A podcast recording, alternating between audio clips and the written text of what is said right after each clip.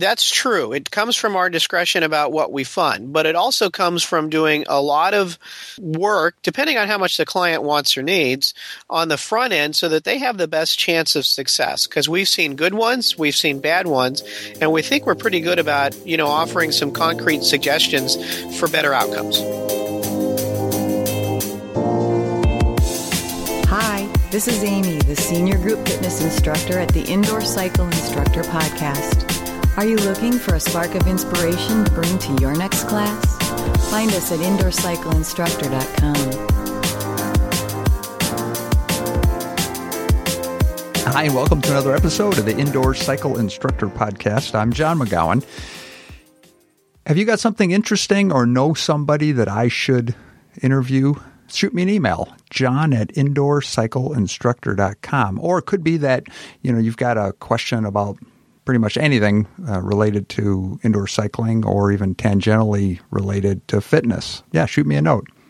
Does it make sense for a new studio to consider leasing their indoor cycles and or other uh, fitness related equipment or are you better off going to a bank or I guess the the dream most of us would have is that you have some rich uncle that you could get your money from. But if that doesn't exist or if that person doesn't exist, you know, you're going to probably be looking between bank financing and potentially leasing. And I had a bunch of questions on it because I had people coming to me and asking questions. And so what I've done is I've recruited a gentleman that I met at the Idea Fitness Conference. His name is Joe Schmitz, and he's joining me now. Joe's with Fit Leasing. So welcome, Joe. Hi, John. Nice to talk to you today. Nice talking to you through the wonders of Skype. You sound like you're right next door to me. Where are you located? I'm in Orange County, California, about four miles south of Disneyland. Ah, the place we all would like to go and live. You bet. Exactly. Okay, and and uh, do I understand that you are the principal uh, owner of Fit Leasing? Uh, that's correct. The company's been around since 1983. I uh, joined the company in 1990, uh, and when the owner passed away, I, I, bought it from his family in 99. So I've owned it since 1999. Got it. And the leasing industry is a good industry to be in? Yeah, we've loved it. I, I, have an opportunity to work with all kinds of businesses around the country. Uh, fitness is the majority of the types of businesses that we work with. So I work with all types of uh, fitness related facilities uh, throughout the U.S., and that's fun and interesting and a puzzle, and I like that you're working with businesses, you know, on on both ends, large big box type organizations to small little boutiques? Oh, that's a good question. Mostly, I work with smaller clubs. We will work with uh, mom and pop uh, startups, independents, uh, corporate fitness centers, and what's called the vertical markets, which might be apartment complexes, commercial fitness centers. I don't normally get into the large chains, but typically everything below that we work with. Okay. Is there a minimum size that you're going to work with? Um, no, we'll do. Uh, we look at transactions in terms of the dollar amount of the equipment that they need to acquire. So generally, it will be transactions uh, from a low end of about ten thousand up to two hundred and fifty. It could be more, but mostly are under two hundred and fifty thousand, ten to two fifty. Could you just give a kind of a initial understanding of you know what what is leasing? How is it different from a bank financing? Sure to be technical, and I'm what's called a CLP, a certified lease professional of which there's about uh, 200 of us in the U.S. It's a fairly specific group of people that have that designation, uh, and and C- a CLP will tell you that a lease is a rental contract. The customer or the lessee wants to acquire equipment but don't necessarily want to buy it up front, and so you'll lease it, you'll rent it over a period of time three, four, five years generally. And then at that end of the lease, you'll have an option or a variety of options. One option could be a dollar buyout, where at the end of the lease you buy the equipment. Another option could be some kind of fixed or estimated buyout, typically 10 to 15% of the original cost. or there are some leases out there called operating leases, where at the end of the lease you give the equipment back and then you get all new equipment or make some other arrangement how does somebody decide? You know, just from that, based on those three categories, how does how does somebody decide? So the way a person decides will a variety of factors will come into play, and it varies if you're a startup business versus if you're an existing business. If you're a well-established existing business, and and it's not a matter of cash, meaning you're going to buy a set of equipment, uh, and you could either write a check, and that's relatively painless, or you can do some kind of a lease for it. Chances are you're going to make your decision based on tax considerations um, or cash flow considerations, meaning should I spend this twenty thousand dollars or thirty thousand dollars to replace my uh, uh, suite of bikes that I have in my studio, or should I use that money for marketing purposes to bring in new clients? It's going to be a tax or a cash flow.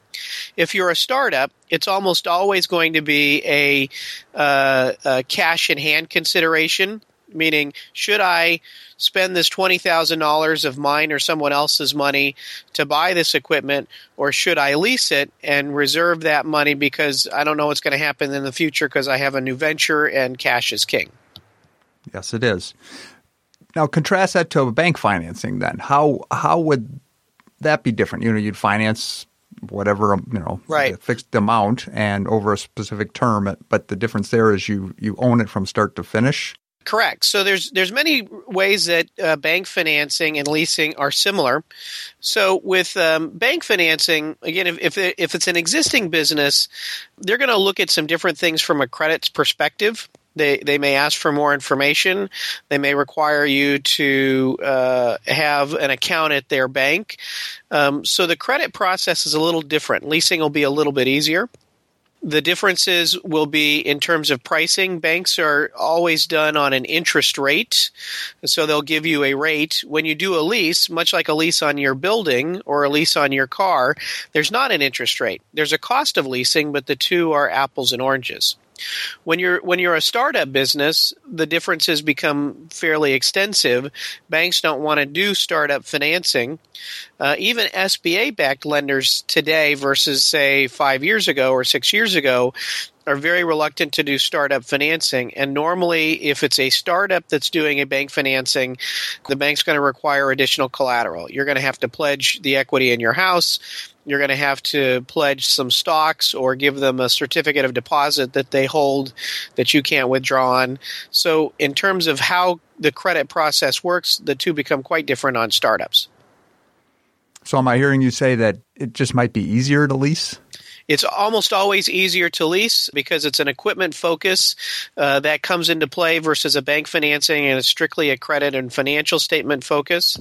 And banks tend to think like banks. So it's going to be easier to lease. right. Okay. It's true. I think you just said it all right there. Right. Banks think like banks. gotcha. All right. Okay. So, so the ease of getting your financing is is one motivating factor. Right. Uh, talk to me a little bit about the, the tax implications. So every business is different, John. Uh, when you look at tax implications, and that's a whole uh, subject unto itself. And I normally tell people it's worthwhile to talk to a, an accountant, even though I often find accountants also miss some of the nuances on it. When you're doing a lease that's what's considered a fair market lease or a true lease or an operating lease, what you have an opportunity to do is deduct the entire amount of the payment in the when you make the payment. So if you had a monthly payment of thousand dollars a month, I'll just take that as an example. Uh, over twelve months, you would spend twelve thousand dollars for your lease payment, and that's how much you get to write off, and that's when you expense it. So, assuming you're at a 30% tax bracket, you're going to you're going to be able to save that amount of money on your taxes. Uh, if you depreciate it, uh, if you if you pay cash or if you do a financing a, a loan, and you end up depreciating the equipment, it falls under some sophisticated accounting rules called MACRS, M A C R S. And what that does is it determines how long equipment can depre- be depreciated and that's based on how the IRS has evaluated life of equipment. Kind of a complicated answer. If it's a computer, the depreciation's in three years. But if it's in fitness, the depreciation is in seven years. So if you had a, equipment that you paid ten thousand dollars, you would have to depreciate that out over a seven year period of time Versus if you did a three year lease, you can you can deduct it all in three years versus seven years. So you accelerate your tax benefits. To make sure that I'm hearing you right, what you're saying is that if it if I had a ten thousand dollar lease that I paid over three years, I could deduct the entire amount uh, as an expense on my ta- taxes, offset right. income that. That's right. But if I paid cash or if I finance it through a bank, I get to take one seventh of that ten thousand. Forgive me, I can't do the math that quick in my head. Right. Uh, but one, one seventh each year, so you could take three sevenths as far as depreciation over those first three years. Right. Got it. So, and that can be significant. You can you can um, triple the amount of deductions you get on your equipment if you're doing an equipment lease um, versus if you're doing some kind of loan, bank finance, or pay cash. You know, Joe, we've talked about reasons why you may want to lease your equipment. Are there reasons why you may not want to lease equipment? Well, you had a great example in the beginning of a rich uncle, uh, so that's a good one. um, when we yeah, but they're few and far between. they are few and far between. Um, when when we do startups, uh, and and so the rules are a little different, or the reasons are a little different for if you're startups versus if you're not. Eighty percent of all businesses lease, um, so there's value in that and I'll say lease or finance uh, similarly in that reserving cash if you're a startup is critical. If if if mom is willing to give you money and she's going to give you money cheap or say you don't have to pay it back, you have flexible payment terms. Um, th- those are all reasons to not lease. Essentially, meaning you have the money. If you have the money, even though, quite frankly, in, in my opinion, even if you have the money, there there's tax benefits in doing it on a lease versus not as well as uh, startups are always iffy. You just don't know what's going to come down the pike.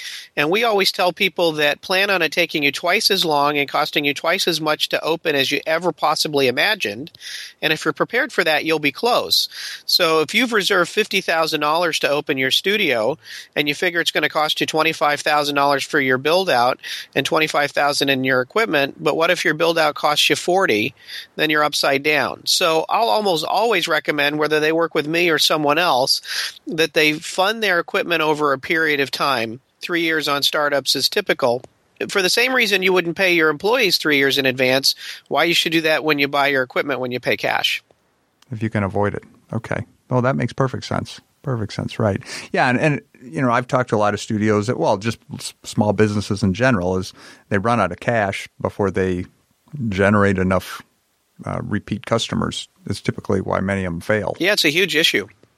Right, and it's so difficult to project those things. People ask all the time, you know, on my Facebook group, and they're emailing me, "Well, how how long do you think until I'm making some money?" And and and I I know studios that are, you know, right out the gate crushing it, and others that two years in, three years in, they're still complaining about never being able to pay themselves. I would rather see, from our experience, I would rather see someone lease or finance, in either case, their their equipment, and and take that cash and put it into marketing, put it into things that you know put put butts in the saddles, if you'll excuse me. Uh, let's have let's have new customers coming in, and that's what you want to use your cash to generate, uh, and then have your equipment as a, as a monthly expense. And if you do it as a lease, it's a fixed monthly cost, so you know what it's going to be every month. And take any excess cash you have and use that to generate new customers and I put up a post with this and, and got some responses from people, and so I'm just going to ask the questions that I had on it. I've hit on a couple of them already. Uh, many of the manufacturers offer leasing options. Is there a, a good way to decide do I lease from an independent like you or I work with the manufacturer directly? How how do you sort through that? Yeah, that's a great question. So there are some wonderful programs out there, and I always encourage uh, every business owner that they ought to look at the different programs and see what's in their best interest for their studios. Um, we think one of the advantages that we bring to the table is uh, I had a background in fitness before we started leasing, uh, and we've been doing this now for I think we're in our 25th year. So we do have a pretty good understanding about what the client's needs are. And we have the ability to bundle products. So you can get products from a variety of manufacturers and add your non fitness products in when you do it. Um, but talk to the manufacturers and see what programs that they have to offer, what pricing they have to offer, uh, and, and then make a decision as to what's in the best interest of, of you, the client. So shop you versus them. Sure. Essentially. Okay. All right. Well, you and and you mentioned this, and this was my next question: is beyond you know a room full of indoor cycles, what else can be added to the lease? That will depend on the customer, their financial condition, credit, all of those things that go into a credit decision. When we do uh, studios like this, we'll almost always do the equipment, the, the bikes. We'll often do uh, the computers and management system. We will often do whatever furniture. If you have a sales office or, or a front desk, that's often a part of that. Um, we regularly do uh, audiovisual uh, AV systems televisions. Uh, we'll occasionally do flooring. We'll sometimes do lockers, and on a rare occasion, we'll do signage. So it depends on what, what the customer wants to do. That's a lot. Yeah, it could be everything. That's that's very interesting. You know, and a lot of these studios are buying a relatively expensive form of technology. You mm-hmm. know, they're using these display systems, Performance IQ, SPIVI, and then you know that typically requires um, a somewhat expensive website in order to make sure everything works. Are those are those things that could be leased as well? Or, or, wrapped up in this lease? We can wrap it. Typically, the way that works is a, a leasing is for hardware. So, uh, bikes are obviously hardware, televisions are hardware, computers are hardware. Software generally is not. If it's bundled as part of a package, particularly if the hardware and software, um, so for example, if they're getting website development, um, and that's part of their computer purchase, that's normally easy. If we pay one check to the computer vendor, it gets a little more complicated if it's vendor simply if it's checks to a software provider, but it's probably worth talking about on a case by case basis.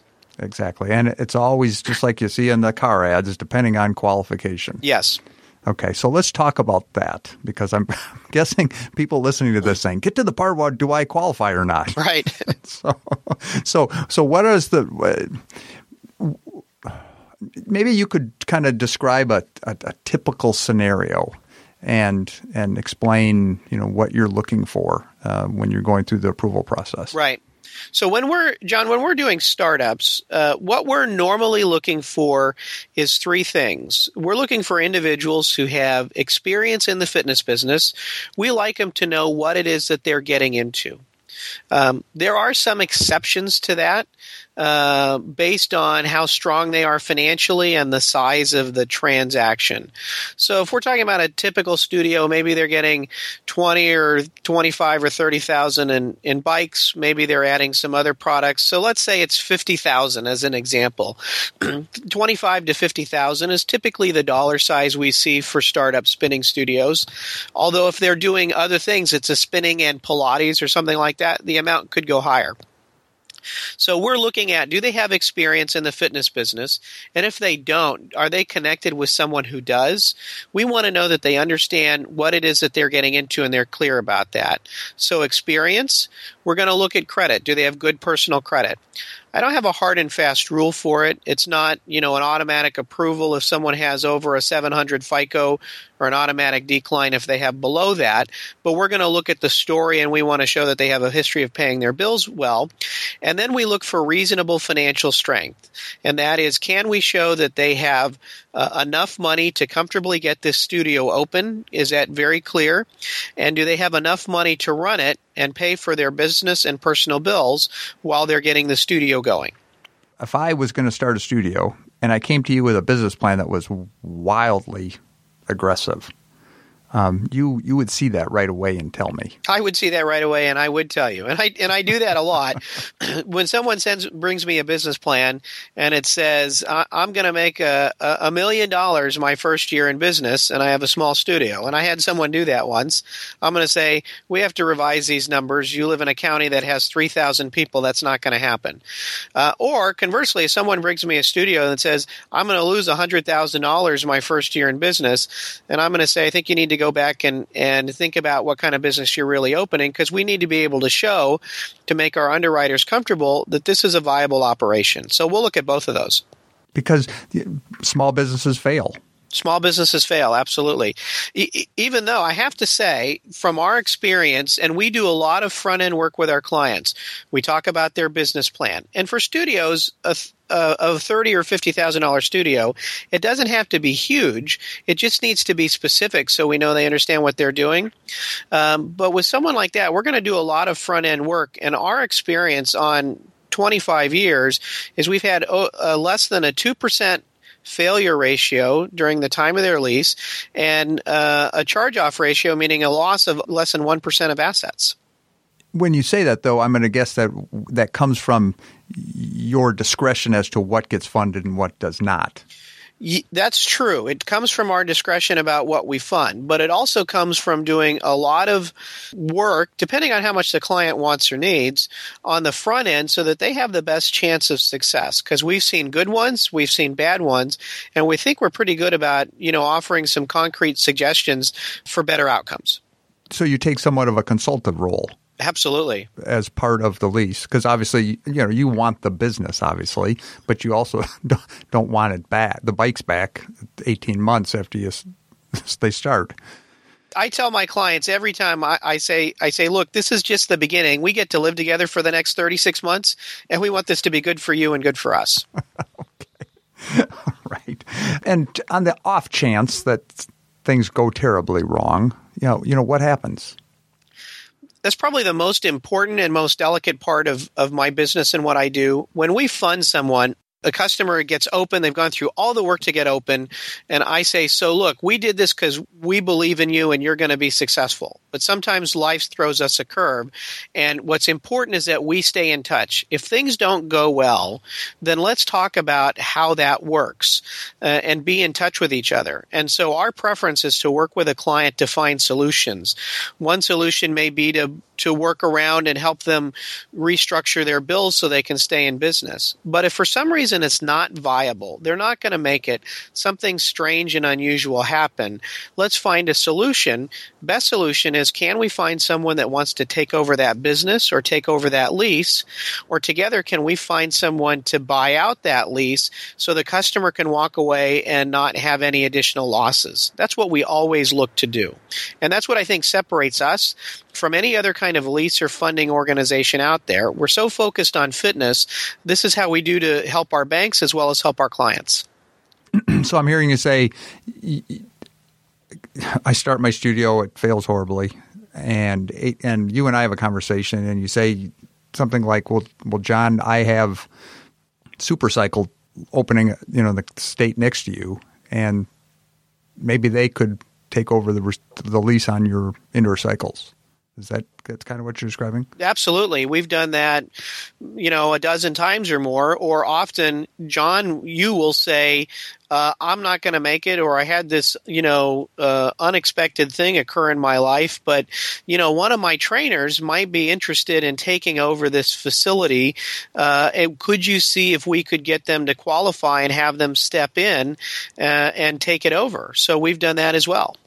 So, all right. So you're just not going to sink with the ship. You know, there are, you're going to work with us to find a solution that doesn't ruin everybody's credit and keeps everything rolling. That's that's always what we try to do. We can't guarantee what's going to happen, but we've had great success in finding solutions that work. But it works if the customer stays in touch with us, which is tough when, you know, when things are going south, everything goes south, and the last thing you want to do is call your lease company and say I can't make the payment.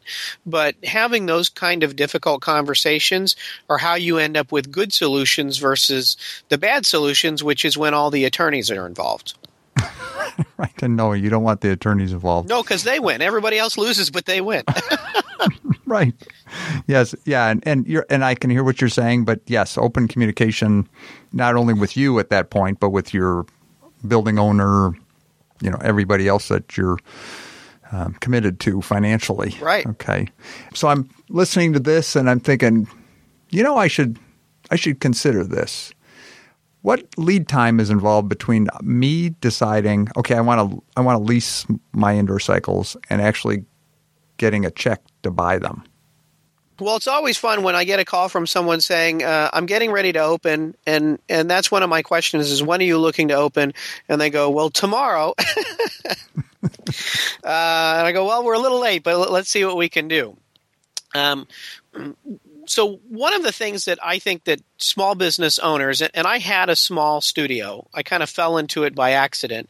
Um, but sometimes they rush. They have a great idea, or they've been a trainer uh, or an instructor at someone else's studio, and it's not a great experience. So they go, I, I just need to open, and I need to open now.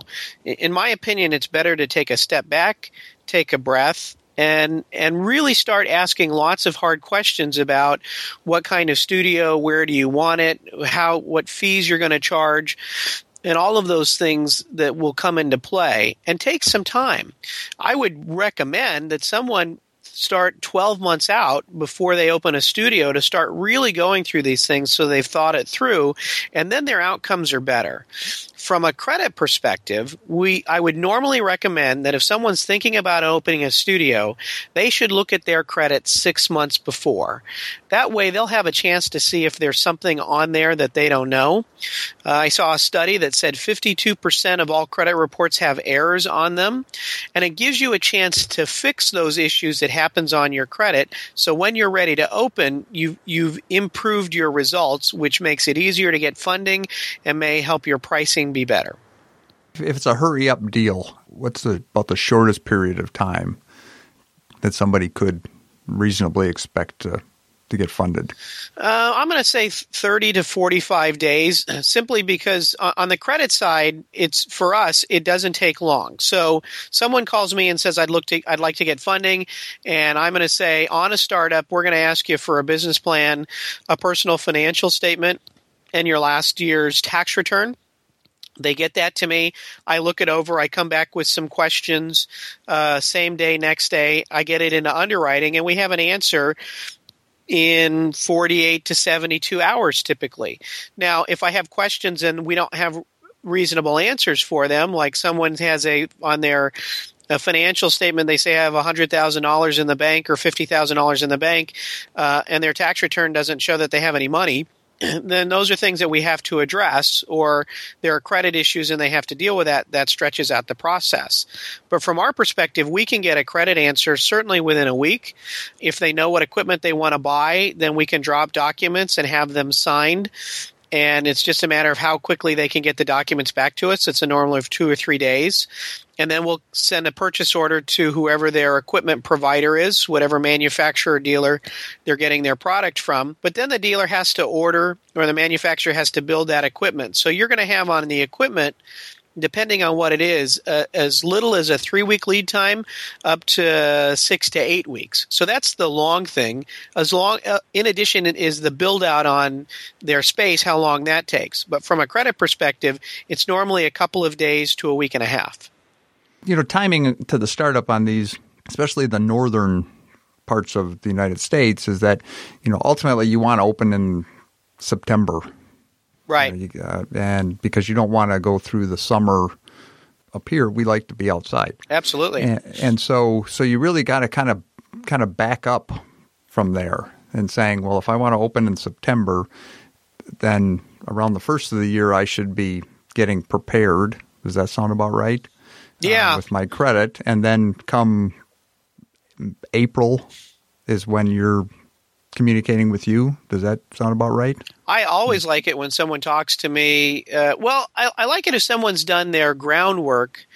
They've looked at their credits, say around April. If they're really looking to open in September, they don't necessarily have needed to talk to me at that point, uh, even though I'm more than happy to offer some guidance, which is have you thought about X, Y, and Z?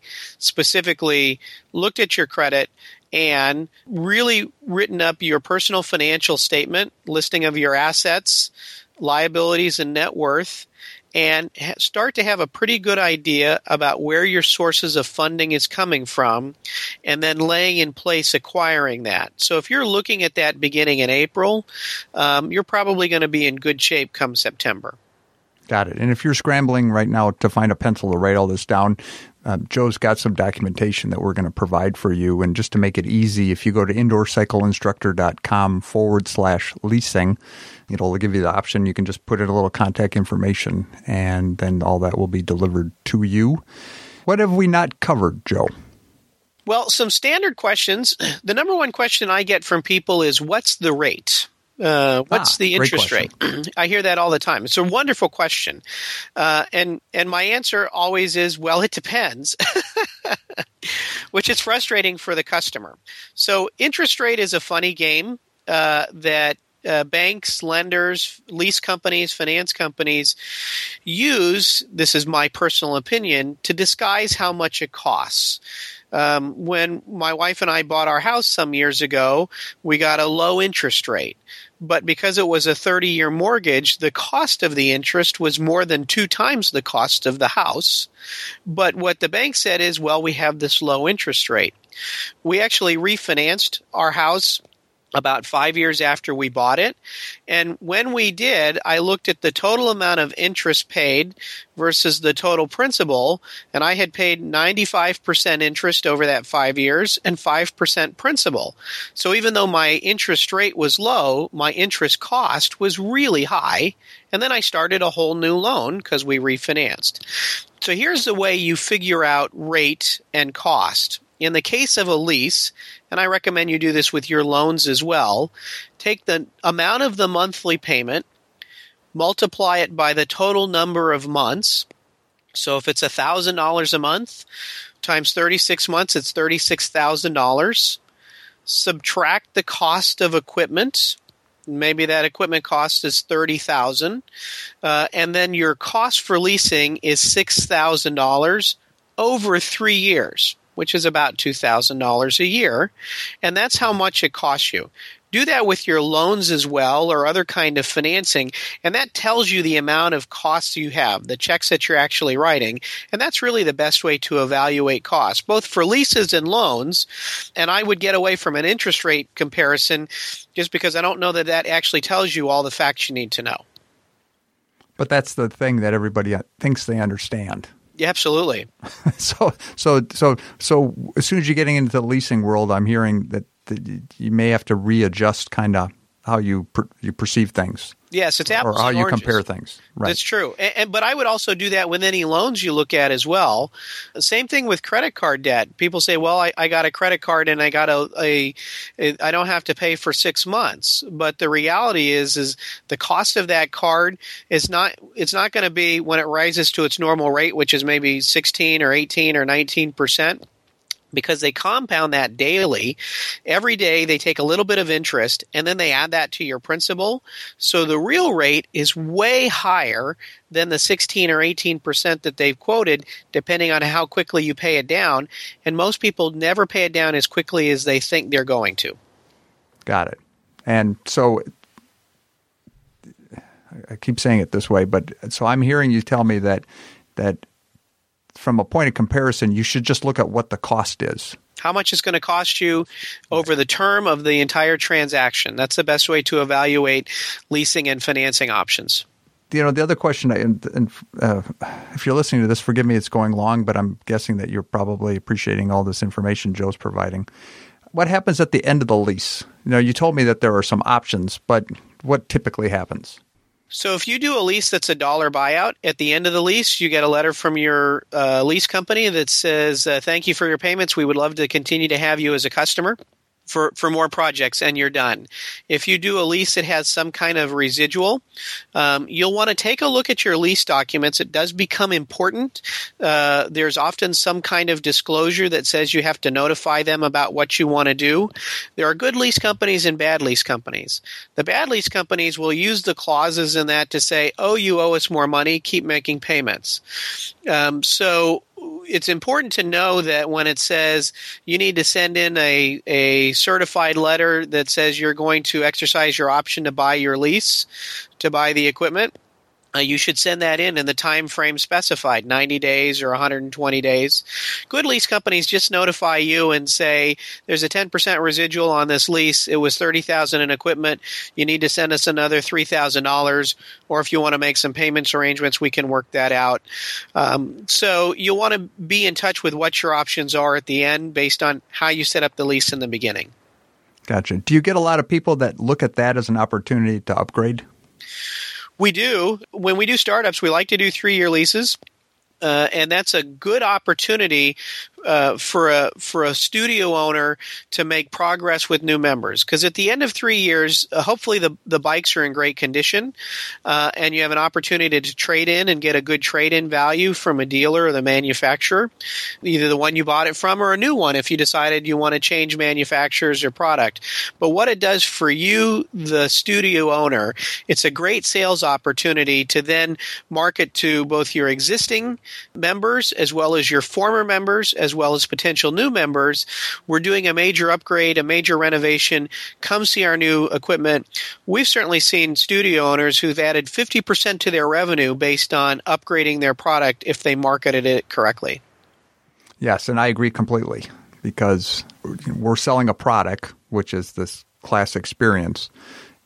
You know, over three years, if you have a busy studio and a lot of classes, you know, the wear and tear and things just, you know, you might you might get used to looking at them, but your customer is seeing the pedals rusty, right, and it's squeaking a little more than normal, or you know, because those things kind of just come on incrementally. Yeah, there's just nothing better to to motivate your customers to saying, "We've got everything brand new. We're taking excellent care of you."